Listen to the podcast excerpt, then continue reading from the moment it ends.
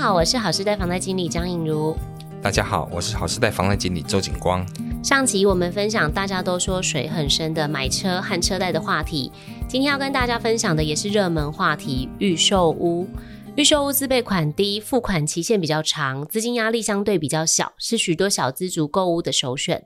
时常看到预售屋纠纷上新闻吼，那其实这都是很多广告不实、施工瑕疵，或者是说政府的平均地权打房的措施啊，都跟预售屋绑在一起。今天来跟大家分享一下预售屋学问大，魔鬼就在细节里。新闻这边有分享说，预售屋啊广告不实，它是房地产纠纷的一个榜首哦，哈、嗯。那在很多年前，有某一位小姐，她在彰化地区买了两个预售屋，那满心期待就是希望房子可以赶快盖好嘛。没想到实际交屋之后啊，发现有很多地方跟当初广告文案不一样。嗯，不只是说双车位变成单车位。那看到的绿地啊，居然变成了空地。嗯哼，然后还有就是原本觉得很漂亮的那种实木门啊，变成了合成门，嗯，材质整个完全不一样，所以涉及到建材出现了一些很明显的落差，让他觉得很气愤。但是厂商违约在先哦，却要求他要在限期给付这个尾款。嗯，对。那这个小姐就是说，主张她必须要厘清这个争议之后，我才愿意付款嘛。对，对啊，这很合理。他却因为这样子，就是延后付款了，结果导致建商这边反告他违约，终止双方合约。不但他的二十趴的头期款被没收啊，哈，这个房屋最后也被转售，就是被建商转售贩卖这样子。像有一些被建商解约的啊，还有在淡水预售建案的，在新建的过程中发生火灾，还有好几十个消费者担心安全的问题，分别要求建商换屋。没想到换屋谈不拢，那就在双方坚持不下，建商依旧要求承购户要继续的缴款。那如果没有按时缴款，就会被解约。五十多位的消费者权益受损，身心俱疲。其实我们这边是提醒大家哈，就是说，不管是预售屋这边广告不实啊，或者是说换屋争议啊，在尚未正式解约之前，提醒大家千万不要擅自的停止缴款啊。对，因为因为你停止缴款以后，就会导致你违约了。那你违约之后，你就会趋于一个弱势。对对，所以你正常缴款的状况下，你才有机会，就是说去跟建商这边做提告，嗯嗯，好，或者是说可能走消基会的这个流程这样子。前提是你自己本身你要正常缴款。了解，其实哈，像这种预售屋。当然就会有很多的广告不实的一些状况或是一些纠纷发生，嗯，因为你买的东西是未成型的东西，对，可能建商他会用一个美轮美奂的那个样品屋，嗯，然后还有外观啊模型，然后给你看这样子，然后给你规划，嗯，给你画蓝图，画大饼，哇，好棒哦！这里有什么捷运，这里有什么的，对，对，那有跟你讲说啊，公园绿地啊，我这边能够有盖到多少多少的公社之类的，可是真正交屋之后发现，诶，奇怪，为什么跟你当初讲的不太一样？所以这个时候，消费者就一定要注意，你们在签约的当下，一定要把那个合约看清楚，内容它要怎么盖怎么盖，用什么建材，这一定要看清楚。嗯哼，对对，一定要确定好，而且在验屋的时候也一定要一一比对，它是不是有真的照你的那些合约上面的建材走。那如果没有，有没有去找到同等值的替代的那个建材？嘿，这样子，那这个都是消费者跟建商之间吼一定要。了解到的一定要就是你一定要买房子的时候一定要谈好的东西，对。那像早期啊，像像我爸爸妈妈那个年代，我爸爸妈妈应该还蛮蛮久了。对，那时候比如说那时候在买房子哈，时常就有听到就建商什么落塞厝啦，哎呀，起个一半都都不起啊，哎就没有盖了，对，跑了之类的烂尾楼，哎，现在人都很常常在讲烂尾楼。所以说，像我爸妈买房子那时候，他们就很盯紧。嘿，他们就在买的时候，房子已经在盖盖盖盖，还没有盖好哦，已经盖到成型了，对，差不多了，他们就赶快赶快把那个呃家当啊，全部都搬到家里面来，赶快住进去这样子。那、啊、其实很多地方外面很多细节他还没有修，他们就赶快住进去，因为他们会担心说。就是说，这个房子会被有什么状况，比如什么被一屋二卖啊，被什么被什么这样子。因为毕竟预售屋这种做法会让人产生很多的不信任跟不安心，嗯哼，也是这样子。那但是现在很多建商都用预售的方式来去做这样子的销售，很少建商是盖好成屋之后才卖给你。对，那为什么他要这么做？这种做的原因有好几个好处啦。第一个就是说，他可以先把资金揽到手。对，对我先卖你，我资金拿到手了，我拿到手之后，我再慢慢慢慢的再来盖。像早期有以案养案的。以这假案来去养乙案的，比如说我这个资金拿到手了之后，然后我再去赶快去投资下一个案子，嗯，对，然后下一个案子赶快卖，卖之后资金又拿到手，我再去投资下一个案子，嗯、这样子让他的资金流比较顺畅，对，对，那这样子相对的就是风险就非常非常高，嗯、对，那万一他周转不过来，可能就直接烂尾了，嗯、这都有可能。他们这样做的好处就是，比如说它可以提早，它可以销售期可以拉的比较长，对，那可以慢慢卖，对，它比较没有那种资金的压力。我可以慢慢盖，慢慢卖。我觉得这个房地产现在比较好，我就盖快一点；房地产比较不好，我就盖慢一点。嗯，对，是工期拖长一点这样子。这中间我也可以慢慢卖，慢慢卖。因为有些建商他房子已经盖了，盖到一半了，可是他并没有预售完结哦，他的房子还没有卖完哦，对，他可能还有很多很多户还是可以持还持续在卖，所以他就把这个销售期可以再拉长，这样可以减轻他一些资金的压力。嗯，对，所以这个预售的角度其实。没有说不好，因为因为我们当初开始买房子的时候的那个房价，跟后来成屋之后的房价，通常是。有一点落差的，对对，刚开始预售我们朋友买的房价会比较便宜一些些，嗯嗯、对，要成屋之后，价格就跳上去了。嗯，那为什么？其实这也是一个心理，就是说买房子的人，他如果预售他没有看到东西，他会觉得我会怕怕的，所以说你卖的价格如果太贵，我不敢买。对，会这种角度。那、嗯、那所以说，他好像建商会比成屋的市价还要再少一点点的价格。嗯，对。然后呢，你如果说是成屋了，那消费者看到成屋了，他来买的话，他就会比较。哎，就能够了解到你这个房子到底的格局状况，他都了解，他就会比较安心去买，所以那价格就不一样了。嗯哼，通常是这样子啦。对，价格会才比较硬啦，哈。对对对对，对，大家大家其实都会比较喜欢成屋啦，因为如果说成屋，它包括你的呃规格啊，还有就是说各方面，其实都会比较放心嘛，哈。就像景光说的。对啊，像我自己的房子，我也是买预售屋嘛。嗯哼，一开始去买的时候，我看到那个哦，那个样品屋。然后进去看说，哇，装潢的漂漂亮亮的，美轮美奂，嘿，灯光打的多漂亮。然后哎，看起来好像感觉还蛮大的，那个就是整个整个客厅啊、房间啊，感觉起来都是哎，还感觉还不错，蛮大的。这动线呢都还 OK，很厉害这样。没有没有，就是样品屋，你实际上去走，嘿，去走样品屋，感觉还蛮大的。就后来交屋的时候，去验屋的第一进去的那一刹那，哈。怎么那么小？你买到小间的啦，不是？你刚刚买大间的。我买平数已经是样品屋的平数了，一模一样的平数。可是我看起来，哎，奇怪，怎么那么小？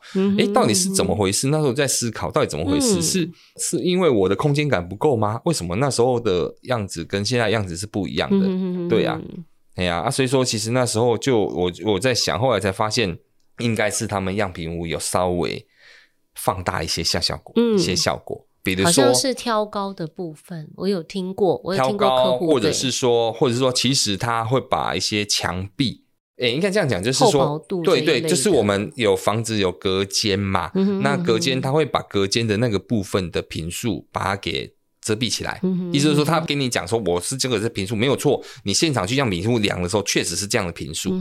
可是你到了你真正的房子交屋的时候，你拿到了平数，你去量啊，他还扣掉你的水泥墙的隔间，对，什么墙的隔间，那就缩小一点点了，就会有差别。嗯，空间感 就会有差别。那你说他会不会是那种造假或什么的？那其实见仁见智啊。我是觉得，因为他就是跟你讲说，我确实就是按照平数盖出样品屋给你看了，只是他的他他稍微还是有。偷一点点呐、啊，这很明显呐、啊，对啊，然后又美轮美奂，让你会觉得说，哦，好像这样子感觉不错，嗯，对啊。可是其实真的你照交屋的时候，当你交屋的时候是空屋嘛，对啊，没有装潢的，所以就感觉就哎，就跟样品屋差别还是蛮大的，嗯，这我的感觉，嘿，我的感觉，对啊。预售屋的优点其实就是除了价格之外，我觉得还有一个地方可以跟大家分享，就是说之前有听到客户很特别喜欢预售屋的部分，他们是觉得预售屋可以做客变。哦，对。对，客变这是一个非常好的一个权益，就是说，你今天买下去哈，你可以在你要装潢之前，就是包括交屋之前，你可以定定你自己想要的一个风格，那你不需要再去额外再多一个装潢的费用。这样一听，感觉 CP 值就是很高啊。以我的经验来说，客变它其实就是让你可以改格局。对、啊，我在盖房子的时候让你改格局，比如说一开始盖的时候，我说我不要三房，我只要两房就好，嗯、但是我房间可以变比较大。嗯，对对对，那可以这样子就是改格局，所以三房变两房，嗯、但是我坪数上还是一样，所以相对的就房间会大一点点。对，那这样子然后再去再去试，所以其实很多人买预售屋之后，他要装潢，对，他要找设计师要装潢，他其实，在房子还没盖好之前，他的那个图出来的时候，他就已经跟设计师讨论好这个房子要怎么做怎么做，嗯、哼然后有需要客变的部分，然后就等到客变期的时候，然后再去跟建商谈，说我这间房子我要怎么样去客变，我要变成什么样的格局，什么样的方式。当然，建商他也有他的一个限制，比如说你不能要求说，我我的那个厕所前后大挪移，对，从这边移到那边，因为它管线都共通的，嗯、对，他没办法这样子让你乱移。但是其他的地方它是可以动的，就是它有些地方是可以动，有些地方是不能动。嗯，那设计师会按。照你的需求，然后去给你改格局，改成你要的样子。嗯哼，对，所以说这个一开始在建商做房子买卖之后，吼中间的客变期的时候，就可以做一个调整。嗯哼，这是预售屋才有的，嗯，因为它可以按照你想要的东西盖给你，还是这样子。对啊，那你如果是买成屋，那拍谁？那你要动可以就直接打了，哎，只能打了。对，打房子打了密密麻麻这样子的。对啦，等于是对啊，直接敲了重练这样子。对对对，只能敲了。哎呀。当然有利有弊啦。那预售屋的部分呢，有这么多的优点哈，但是它还有很多的争议的部分哈。常见的纠纷大概就是，例如说实价登录造假的一个部分，例如说你里面可能内含了你的装潢、家电、垫高房价这一些，甚至是说早期比较有可能会有所谓的 A B 约的部分哈，相信大家都有听过。但是还是要提醒一下观众朋友，就是说，嗯，这个举动啊，有可能会触犯法律。嗯，好，再来就是说，现在其实代书他也不太可能会愿意去帮你这样做啦。嗯哼，哦，对啊，所以千万不要贪小便宜、铤而走险这样子。这个其实蛮多的啦，因为怎么说，就是建商为了销售，嗯哼，他一定有一些手法，嗯哼，他可以跟你讲说，我送装潢。对，我可以送装潢，对，我含在里面。对，可是你想想看，它含在里面，它一定是把金额垫高含给你嘛？对，那买房子的人看到美轮美奂，脸就花了。讲实在话，对，然后就会想，像你一般来讲，我们如果去买房子，像中古屋，你如果去买房子的时候，尤其是第一次买房子的年轻人，他中古屋进去，如果看到哇，房子就旧旧的。脏脏的，他他就会看不下去。对。但是如果经过投资客的巧手，把它装的美轮美奂，一进去之后，一个皮箱拿进去就可以住的那一种，对。一进去可能就就晕船了，就晕车了，嘿，对，就会想要买，对。但是你没有考虑到这个价格可能会比你原来的价格还要再垫高一些，嗯哼，对，它等于是这样子。那这都是他的手法，像我刚刚听过什么送冷气的啦，送家具的，这就算了。我听说还有送还有送汽车的。这都有 抽奖吧？没有没有没有没有，真的都有，当然都是便宜的汽车。车对对对，也是有，对，这是很特别啦。反正为了他为了要销售，就是有各种手法。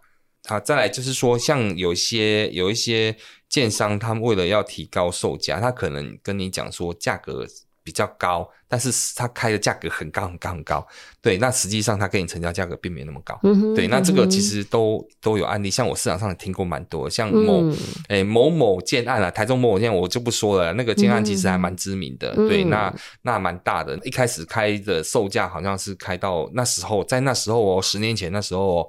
开到售价是四十几万一平，那时候已经是天价了。十年前那时候是天价，嗯、对，当然现在看起来好像不是天价，可是十年前是天价。然后呢，我有客户，他有跟我聊到，他说他有去看，嗯，对，他有去看，他他他去看，他就觉得说，哦，那价格怎么那么贵？就跟那个里面的销售的组长讲说太贵了这样子，然后就不不打算也不考虑下手，对啊，就那个组长跟他讲说，哎，那我们可以谈一谈，私底下来谈一谈，对，就谈他说其实实际上我们这个大概二十几万就可以成交了，不用到四十几万，嗯、差十几万一平呢，对。对呀、啊，那那很明显他就是故意开很高的价格让你在外面。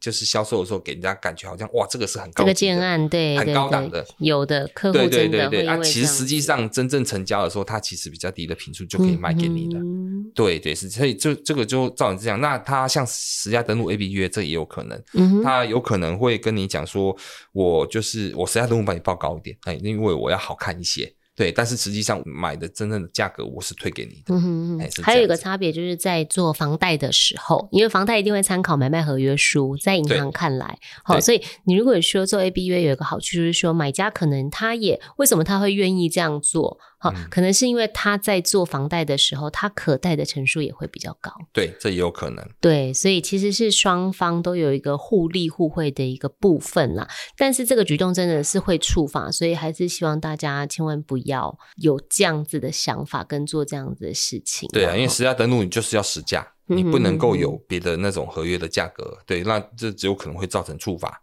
对，这是有法则的哦，这是有刑事。就如果真的，我们的听众朋友有遇到类似这样的状况，千万要就是勇敢拒绝他，好不好？嗯，当然。对，那还有就是说，预售屋常见的纠纷啊，有一些就是说广告不实，或者是说有瑕疵。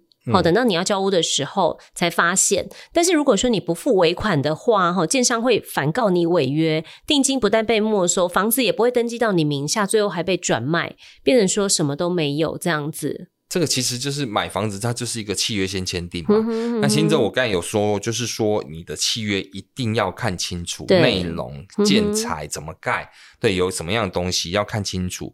那如果他真的没有按照合约履行的话，你还是得要把这个，你要把合约履行完。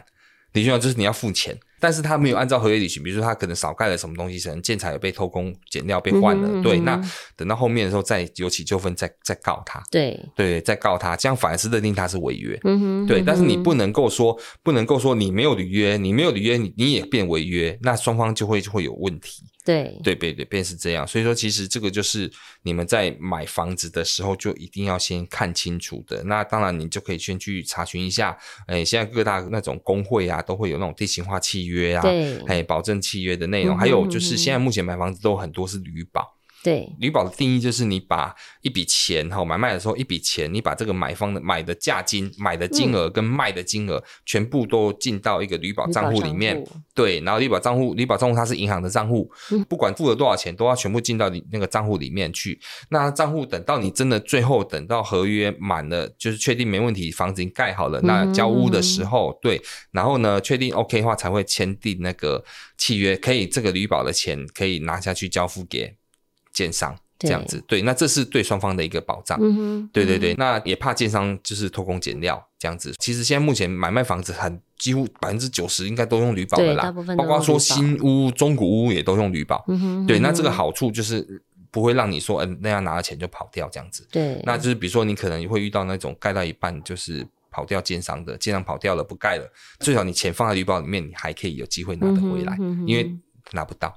警官，你刚刚讲到，就是说旅保的很重要这个部分呢、啊，其实我很认同哈，因为我们现在很多接触到的客户，其实，在买卖房子，不管是中古屋、像新城屋，都是有进旅保嘛。对。但是我最近看到一个新闻呢，哈，就是说是中和一个很有名的建案呢，那当然建案名字我们就不讲了哈。嗯。它主要就是说，呃，它在建案销售之后啊，哈，还没有开挖，嗯，都还没有开挖的一个状况下，哈，就有这个建商他就。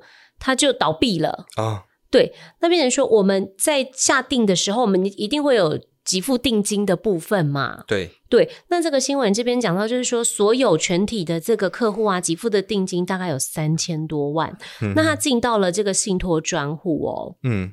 可是这个建商倒闭之后，这个专户他剩余的尾款居然剩下六百多万。嗯。对，是怎么会这样？为什么会这样？对，因为你觉得，哎，我全部都进去，这个旅保应该不能动啊，对不对？就原因是因为，就是说，这个建商他本身前面有十五组债权人去申请强制执行，所以他会需要依照这个受偿的这个顺位，嗯、所以前面的债权人他们已经先强制执行给付了，导致就是说，这三十几个受灾户现在居然拿不出钱，这个有问题。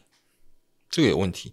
其实履保它是一个一个合约，它也是一个合约。那合约就是由银行端，因为履保大部分都是银行的账户，嗯，对，银行账户。那那个钱是银行控制的，银行的那份合约的拟定的内容就是要注意。嗯、对，一般来讲，银行拟定的内容，它应该是要优先给。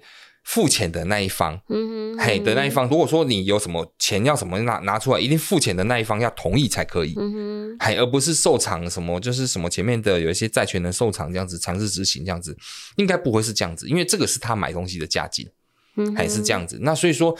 如果如果一开始他们拟定的合约有问题的话，那就有问题。嗯哼，对，比如说他可能拟定的合约是说，哦，那这个钱是还有谁谁谁可以动用的，那如果有什么发生什么状况的话，什么债务人还是可以去强制执行去动用这笔钱的，那就有问题，因为这个钱是买这个房子的消费者付出的钱，而不是建商的。那种就是什么保证金之类的，比如说他跟其他的他的旗下的什么营造商啊，什么什么商，他们去然后跟你讲说，我的保证金保证金在这个绿包里面，不是这样子的。如果是这样的话，那就觉得怪了。所以我觉得这个这个是很奇怪的一件事情啊。嗯哼哼对对对对。不过这个这个是目前比较新的一个新闻啦，所以其实呃，消费者他们还是有去请律师哈这边来代为帮他们做一个求偿的动作了。那我觉得可能还在进行当中。当然之后就是这个土地，可能银行那边他们也都会送去做法拍的动作。好，啊、那至于就是说消费者能不能再把这个这个金额求偿回来，那我觉得可能就是要再等之后的一个状况了。好，目前我们看到是有这样子的问题，好，跟听众朋友做分享。这边要提醒大家，房屋买卖一定有风险，房地产交易有赚有赔，申购前请详阅公开说明书，爬文做功课，听 Podcast 哦。我是莹如，我是景光，谢谢您，我们下周再见。